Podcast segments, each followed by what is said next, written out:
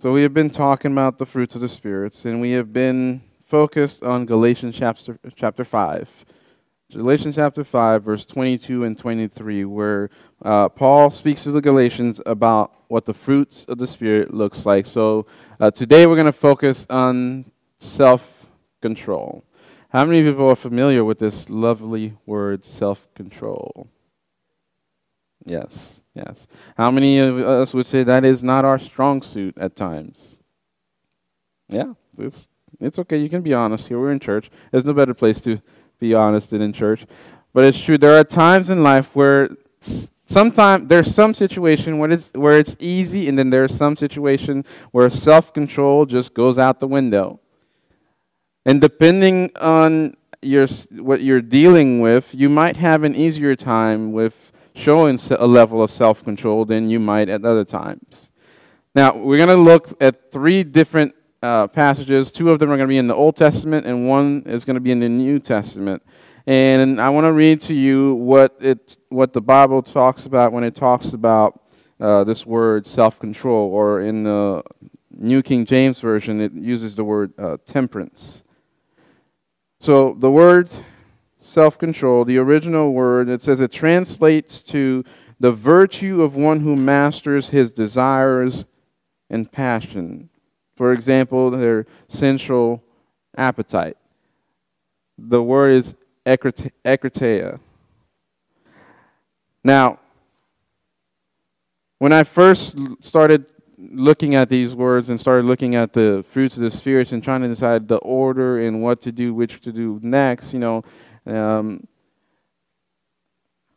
I had a hard time figuring out what the order should be because when you read, going back to that, if you go back to that uh, Galatians chapter 5 for me, uh, when you read it, you know, he starts with the with the with the really exciting ones, you know, love, joy, peace, and then you get into patience. He throws that one in between, you know, those two. And then he goes into kindness, goodness, faithfulness, gentleness, and self-control he puts in there as the last one. And when you look at that word self-control, when you think about our when we think about our lives, when we think about situations in our lives where we can look back and say, "Man, I should have had more control in that situation, or I should have shown more control of myself when I was dealing with whatever it is, or I was uh, interacting with this person, or when I was uh, handling whatever that situation might be. But the truth of the matter is, we all need or could use a little bit more in terms of learning how to show control over our passions and our desires. So, we're going to be in the Old Testament first, and then we're going to uh, stay there for a little bit, and then we're going to jump to the New Testament. We're going to be looking at the story of uh, David and Bathsheba. Now, when it talks about self control or temperance, usually it's referring to, uh, when it talks about desires, it's referring to desires like lust and l- desires of the flesh and things like that. And so, this first one, if you're familiar with the story of David and Bathsheba, then you know where the story is going. You know what happens. And if you're not, then we're gonna, I'm going to read it starting, uh, it's 2 Samuel ver, uh, chapter 11. I'm just going to read verse 1 through 5. It says, In the spring, at the time when kings go off to war, David sent Joab out with the king's men and the whole Israelite army. They destroyed the Ammonites and besieged Rabbah, or Rabbah, but David remained in Jerusalem.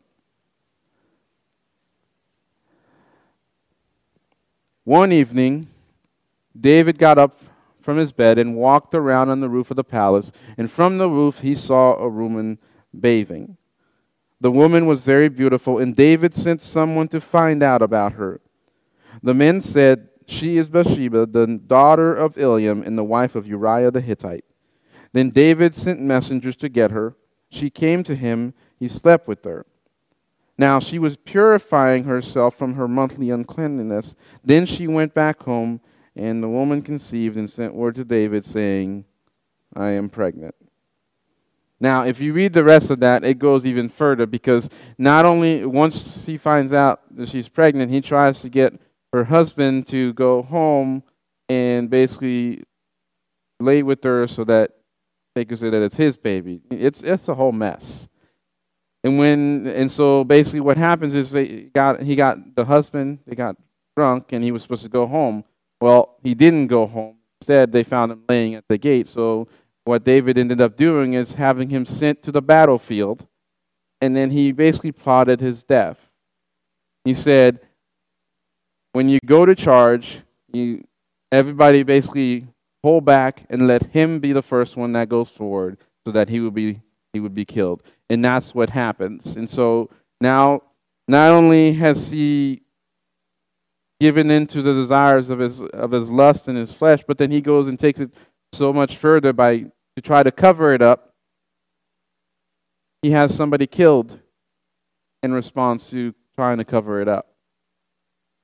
And so in the next chapter, the prophet Nathan comes and basically speaks to David. He gives him uh, really a, kind of like a parable, basically, to explain what's going on. He tells him, you know, there's this man that has one sheep and another that has plenty, and the one that has plenty took basically the one that the one, the man that uh, the one sheep that the man had. And David immediately respond, you know, and actually Nathan basically asked, "What should be done to that person?" And David responded basically like with a very harsh sentence and he ended up being punished for his action because Nathan basically tells him that was you essentially. And so he ended up so then God gave him the options, three options of how he could be punished. And rather than choosing one, he told God to basically do whatever God sees fit as punishment. And he ended up losing his son. That was the first son before Sol- Solomon was born. So, you know, the Bible is full of drama and full of different things. You know, you don't really need some of these shows that you see on TV to find drama and all these things. You just got to read what's in the Bible. But the reality of it is, he didn't need another wife. He already had several wives. So it's. But in that moment, he saw and then he reacted on what he saw.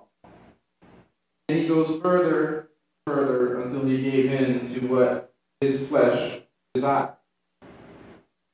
See, that's him showing a lack of self control.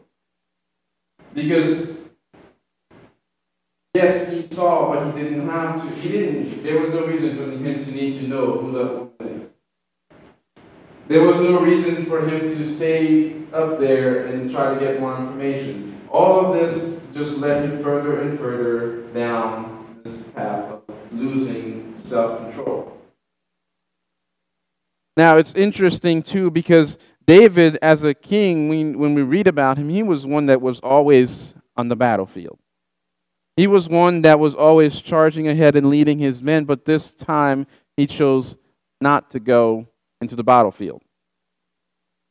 Instead, by staying, what he found himself doing is committing a sin against what God has basically decreed in terms of sanctity of marriage.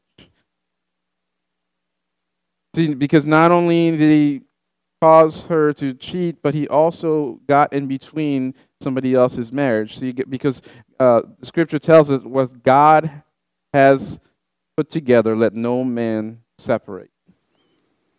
So, in other words, what he did was he really for looked over everything that God had designed for what marriage should be, and he intersected himself to be in separate and cause a separation of a unity between two people.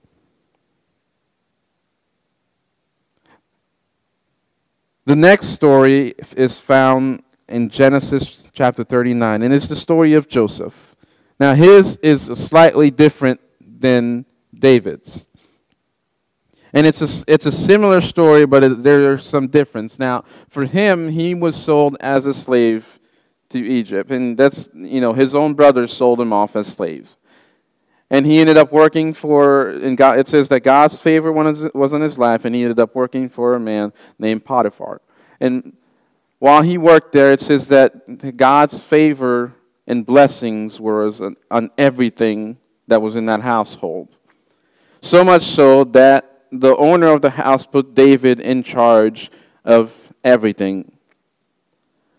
Now, usually when you read the story that I'm about to read, we focus on on David, or I'm sorry, on Joseph in his experience. But I want to look at both both sides of this because the same way we looked at what David did in this story, it kind of reminds us that it is not just men that deals with these things.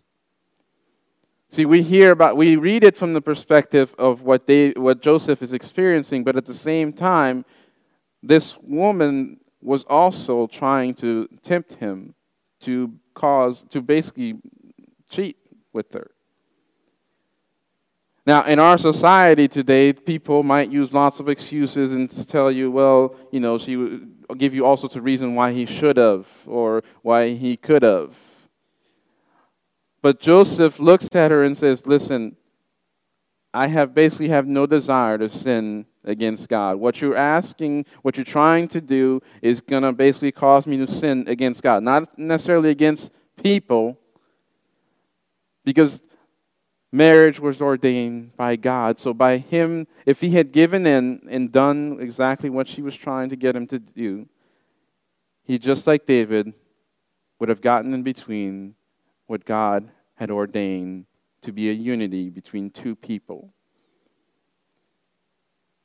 So, the, so in this instance, we see Joseph showing self control. Now, unfortunately for him, even though he did the right thing, you know, Potiphar chose to believe his wife was telling the truth about Joseph when she lied and said he tried to sleep with her and he ran off when, he, when she screamed. Now, if you put yourself in his shoes, you, you're thinking, man, I've been, I'm doing everything right. I don't deserve this treatment. I don't deserve to be put in prison for doing what's right, for standing on what I know that God, what God has shown me to be true and what God tells me is the truth. But yet, that's what happened by him standing up and essentially showing self control. Of eh, he was put in jail because the man whose household he was in charge of believed her over him. Now, you can't really fault him for that because that's his wife. Very few people would choose to believe a stranger, in this case, a slave, over the person that you've committed to to spend the rest of your life. And so we might look at it and go, well, you know, we can throw shades at him and say all these things, but the truth of the matter is what he was doing, he wasn't in the wrong in choosing to believe that his wife was telling the truth. It's just that in this instance, she wasn't. And somebody got hurt because of it. He was put in jail, and he spent a couple of years in jail until he was again brought out of jail to help Pharaoh realize what his dream meant, and then he ended up being the second in command. So God ended up using all these things that would have gotten in the way of him being able to get to where he wanted him to be to still get him what he needed to be. See, the reminder in all this is that it is important for us to make sure that we always do what's right, not in the eyes of people, but in the eyes of God. Because if we base our action based off of what every single person thinks, you are going to drive yourself crazy and you nobody will ever be happy with whatever you do. Because if we choose to do certain things because we want to make people happy, then what you do is you might end up compromising yourself just because you want to please people. But when you stand with God and you choose to do what He tells you to, whether people accept it or not, then what you're saying is, I don't care what other people think. I care about what God thinks. At the end of the day, whether they like me or not, doesn't matter because the one whose opinion matters the most to me is God the Father. He's the one who's given us the ability to be able to, to show these fruits. He's the one who's poured His Spirit into us so that we would see things the way He sees them. So that we would love people the way He loves them. So that we would show these fruits in a way that pleases Him, not people. It's just that people get to rip the benefit of what God has placed inside us the love that He's filled us as people get to rip that benefit because we get to show them what the love of Christ through us looks like. The self control, or as it's described, the control of who masters our own desires and passion. Now, it doesn't. All, it's not always sexual desires. There's a lot of things that we want in life and sometimes those things, they are what dictate whether we're going to, you know, they dictate our lives sometimes. They kind of take control of our lives. Because we go so hard to try to get whatever it is that we lose sight of God in the process.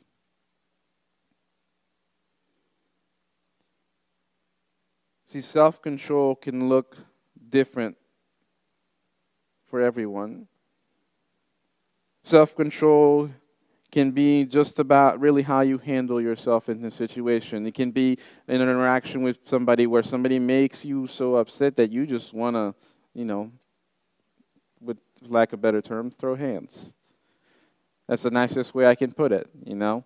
You want to throw hands with them. And you know what? There are times where walking away while it's hard does help but then there are people that are just relentless. And then you, when you find yourself in situations like that, then you like, well, what do I do? God, you told me to, I'm, I'm showing self control. I'm not allowing them to get to me, but they're, they're this close to pushing that final button. So what do you do when it gets so when it gets to that point where you you just people are just relentlessly trying to get on your nerve, trying to get you to do something out of character, trying so hard to get you to re- or maybe they've seen a change in your character, but they know who you used to be and they're trying to get you to go back to that to that person. See, if you have people like that in your life that instead of encouraging you to be better, to continue to improve, and they're trying to get you to go back to who you used to be, then maybe you don't need those kind of influences in your life. Because those people are not trying to see you improve, they're trying to see you stay as you were. Because they're not looking for, you know, what you could become, because that's what God does. He sees what you used to be, and He sees what you, who you could be and the steps you take in between to get there. See, that's when things like setting boundaries with people comes in because then you have to go, man, we can't keep, you know, conversing. We can't keep being friends if that's the way you're going to act around me, if that's the way you're going to treat me. It's a matter of saying, and that's what it means when you start practicing self control, it requires self discipline. Because you have to be consistent in your decisions. If you say, I'm going to be better, I'm not going to let this get to me, or I'm not going to react in anger in certain ways, then what are you going to do to not allow yourself to react in those, in those ways? If you say, you know, I'm not going to, let's take sexual immorality for, for one. If you say you're not going to continue to go down that path, then what are you going to do to step away from that? Sometimes it means not watching things that you used to watch. Sometimes it means that you, even no matter how great of a show it might have been, if there are things in it that you know will cause you to wonder or will cause you to, to do anything of the sort, you say, I'm not going to watch that anymore and you start to make changes that helps you get better you surround yourself with people that help you to improve in the book of matthew which is the final one that we're going to look at matthew chapter 4 verse 1 through 11 this is right after jesus had been baptized by John the Baptist. And it says, Then he was led to the wilderness to be tempted. Now,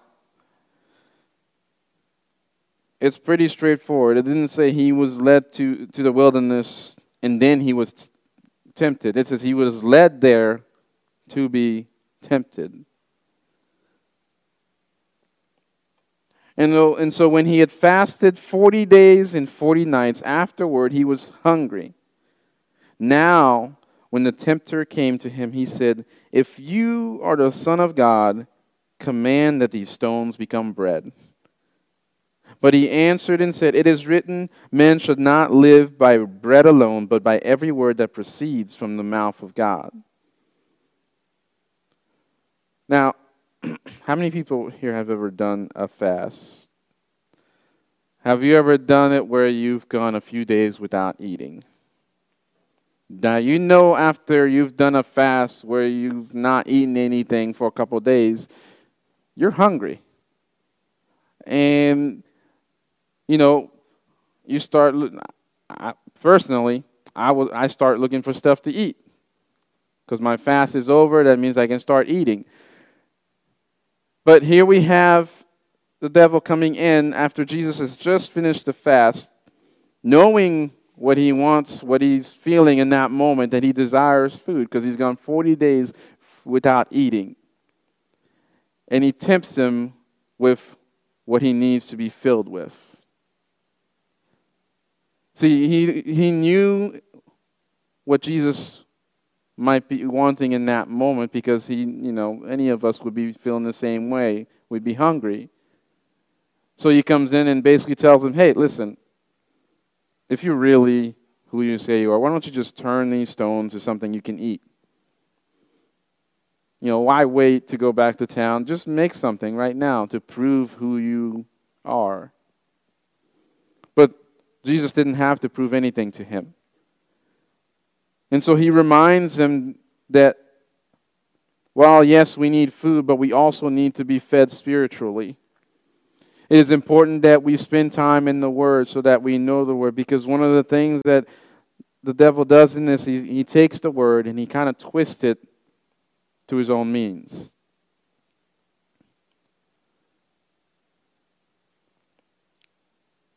So why didn't he just stop after, you know, tempting him to fill him up with food?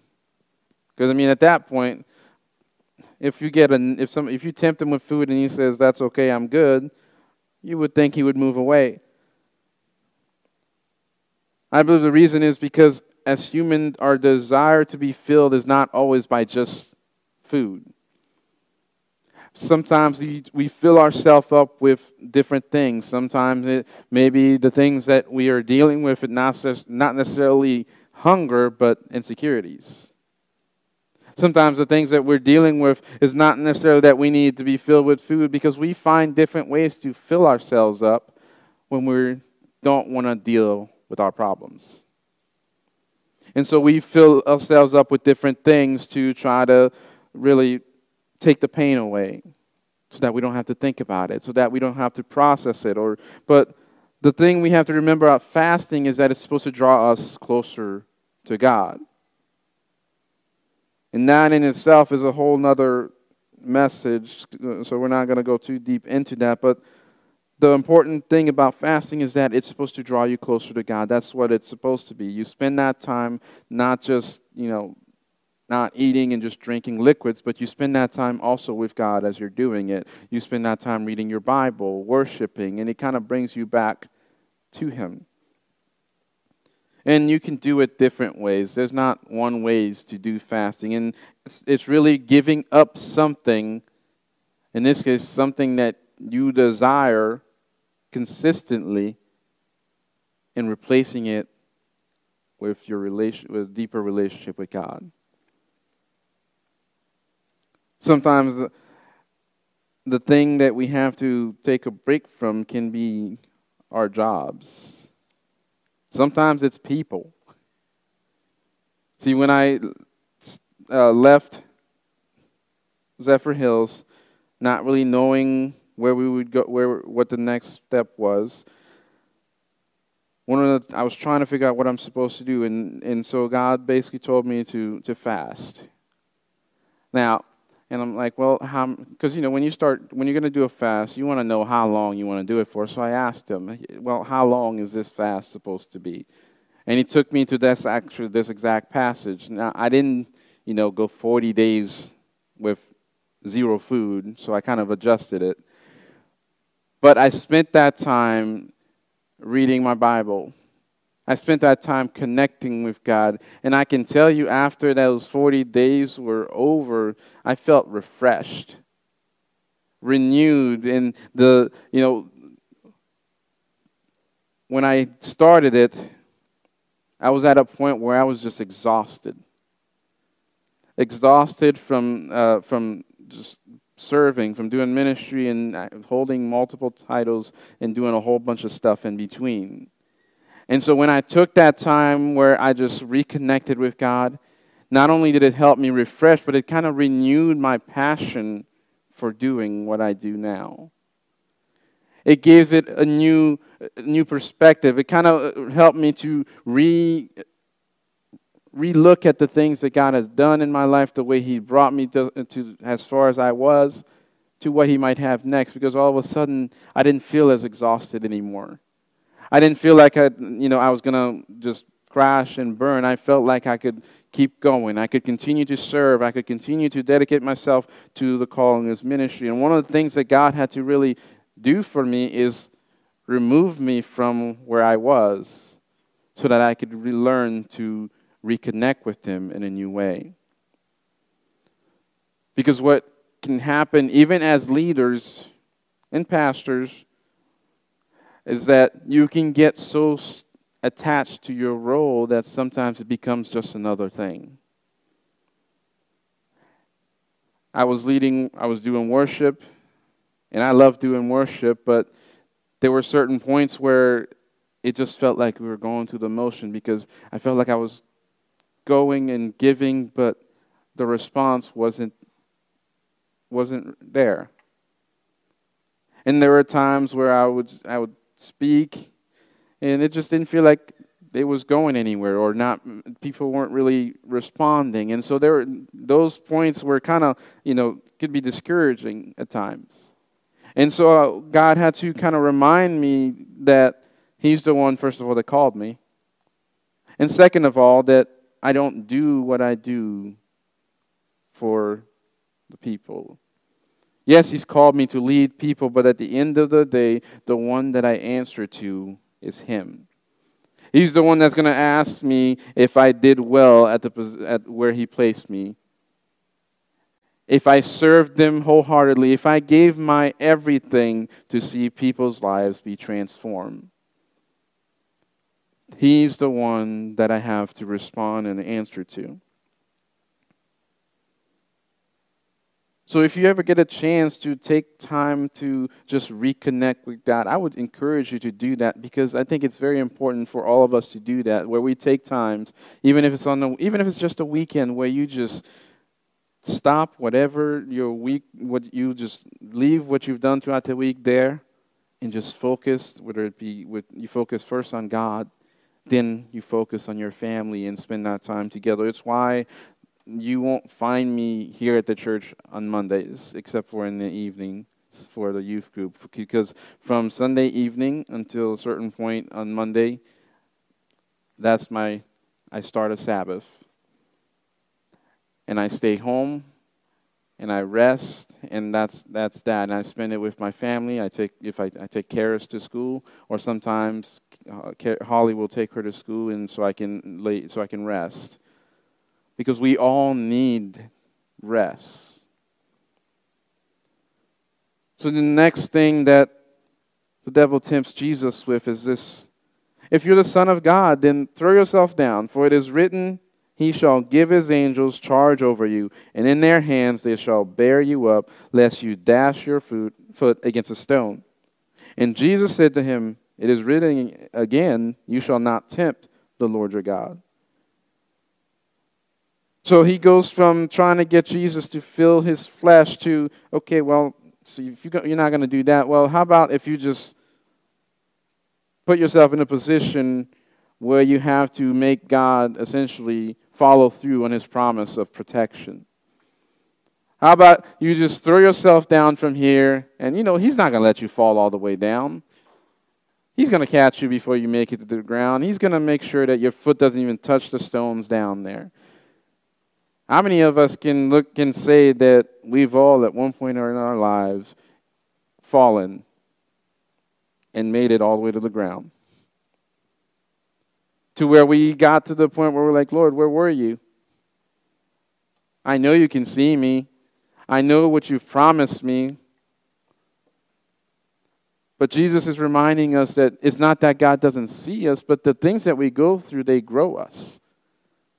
Even if we go all the way down, what matters is that we don't stay all the way down, but we stand back up on the promises of God. We stand back up on His Word because that's what we know we can rely on. That no matter how far down we might be, He will be there to raise us back up again. See, that's a promise. And that's what he reminds us and reminds the devil is that we don't tempt God to try to make him do what we want him to do. He's not our puppet. It doesn't work that way. If it worked that way, I mean, let's be honest, that portion of our land that's a reserve land would have been gone by now. Because I've been praying that we can do something about that because we can't do anything about it. Because there's lots of things that we pray for, man, that we wish God would do something about.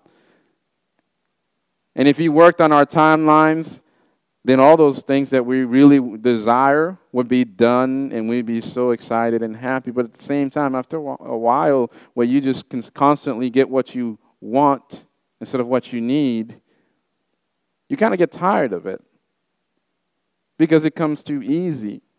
As much as we like getting what we want, at certain points in our lives, we realize, man, it's too simple, it's too easy. The next thing that he does, he took him to an extremely high mountain.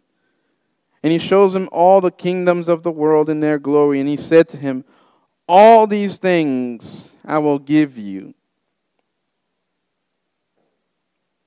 if you'll fall down and worship me. So he goes from trying to get Jesus to do something for his flesh to trying to tempt, God. Then now he's like, okay, well, how about this? I'll give you whatever you want. See, all these things that you see, uh, the cars, the, I mean, they didn't have cars like we do or anything like that at, this, at that point. But for us, that's what it would be. Man, you can have this vehicle. You can have all the power you need. You can have this and you can have that. All you have to do is choose to follow and worship Him instead of God. When we sometimes we, we you might you might hear people say things like, you know, this person sold their soul. But God allows us to have success, both Christians and non Christian. What we do with our success matters. See, what the devil forgot is that he had no real authority over the things of this world because God had already given Jesus power and authority over everything. We read that at the end, at the end of Matthew, where he says, All authority in heaven and on earth has been given unto me. And then he gave us a charge to go and make disciples of all nations. So the power that he thought he had really wasn't there.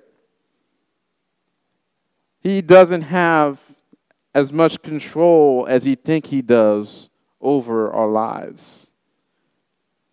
See, God has given us the ability to overcome him. He's given us the power and the authority to speak His word, to speak His name, and simply say, just like Jesus did, Away from me, Satan. Just those simple words hold so much power. Sometimes when we're going through things and we, we're like, man, I don't know what to do. I don't know how to go, what to do about this. And Jesus remind, has simply remind us, hey, I've already given you everything you need to overcome. I've made it possible. I lived out the example of what it looks like to overcome these things. It just seems impossible now, but with Christ, none of it is impossible.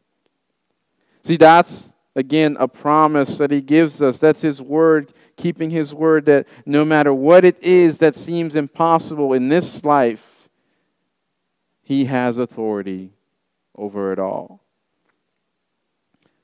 So, to be able to gain self control and get to a point where you are able to have restraint over these things that you maybe don't have now, it's not impossible.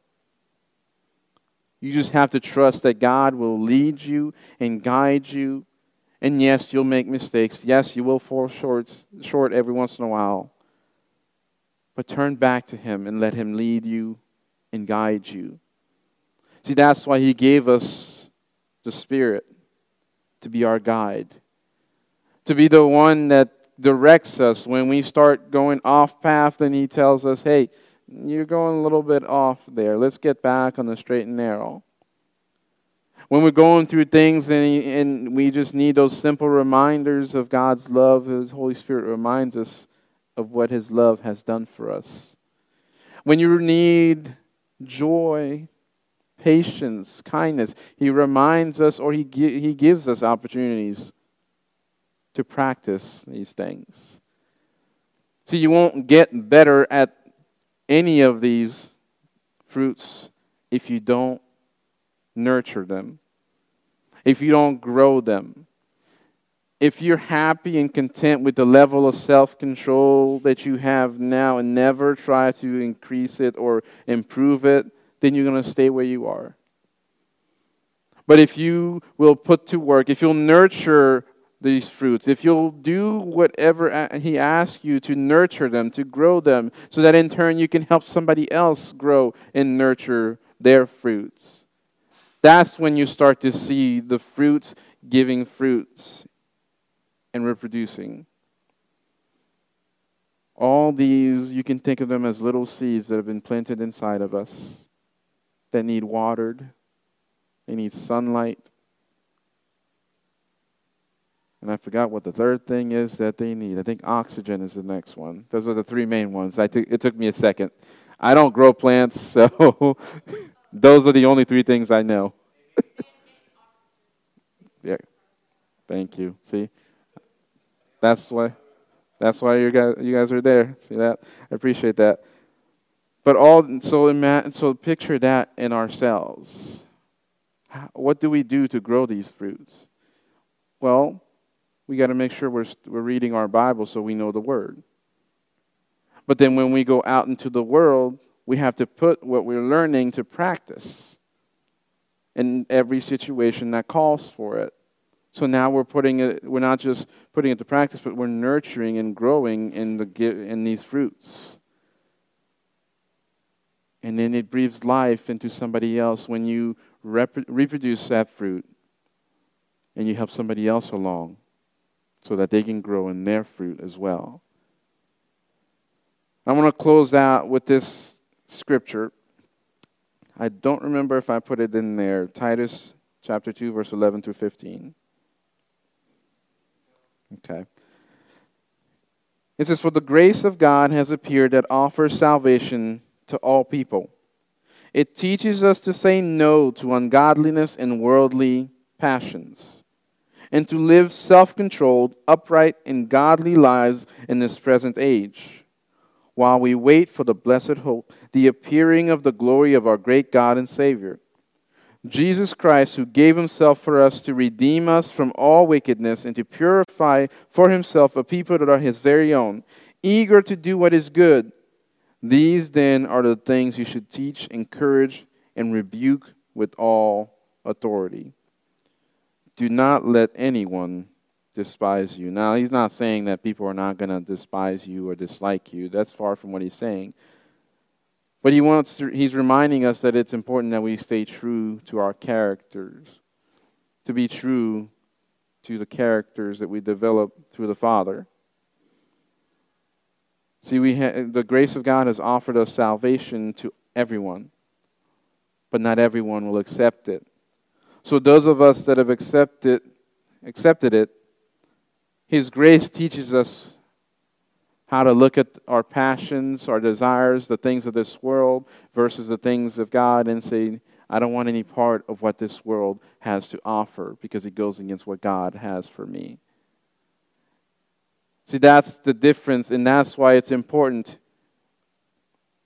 to recognize the worldly passion that tries to drive us away from God and the passion that leads us closer to Him. See, desire and passion, those two are not a bad, they're not bad things. It's when it's unrestrained and driven by worldly desires, it becomes a problem. When it's driven by your desire to draw closer to God, to love Him more, to experience Him more, to serve Him more, then it takes on a different look. Whereas when it's driven by the world, you want to be just like everybody else. You follow the crowd. You live in a way that nobody can tell the difference between you when you say you're a Christian and those that are not Christians. So, what drives you? What are the passions and desires that you have in your life that maybe have taken you away from where God wants you to be? And how can you give that back to Him so that He can change it and bring you closer to Him? My challenge for you this week is that you would look for ways to practice self control. And honestly, if we're being honest with ourselves, you probably don't have to look for ways to practice self control. It'll probably find you. So maybe I, my challenge should be make sure you use a level of self control that makes God proud when it does come and find you, because it will. But you have to remember this that you're not doing it for the people, but you're doing it because you want to please God. And that is what matters. Would you pray with me? Heavenly Father, we thank you for this day. Thank you for everything you've done for us, Lord, for the way you continue to lead us, to guide us, for how you are continuously at work in our lives. God, we pray that when the opportunities come where we need to put these fruits to practice, where we need to put them to work, Lord, that we would not hesitate, but that we would trust that you've given us what we need for the, these moments, for these situations, to be able to walk forward and interact in these situations, to be able to uh, handle ourselves in moments where it might seem impossible. And God, if we need an increase, God, would you increase in us whatever areas of our fruits that needs increased? If it be patience, Lord, we pray that you would increase it within us so that we can show it to people. If it is goodness, then we pray that you would increase it in us. If it is kindness, we ask that you would increase it within us so that we can, in turn, show it to others. Thank you, Lord, that you love us so that you would send your Son to die for us on the cross so that we could experience your grace and your salvation. And God, I want to pray for anyone that don't really have a relationship with you this morning. Those that might be curious, might be seeking, and might be wondering and want to know more. We pray that you would give them a desire and a passion to continue to pursue you until they found you and you found them and it begins to change their lives forever. And God, we pray all this believing that you are going to do just that, Lord, that your words will not return void. In the name of Jesus Christ, your Son, I pray. Amen.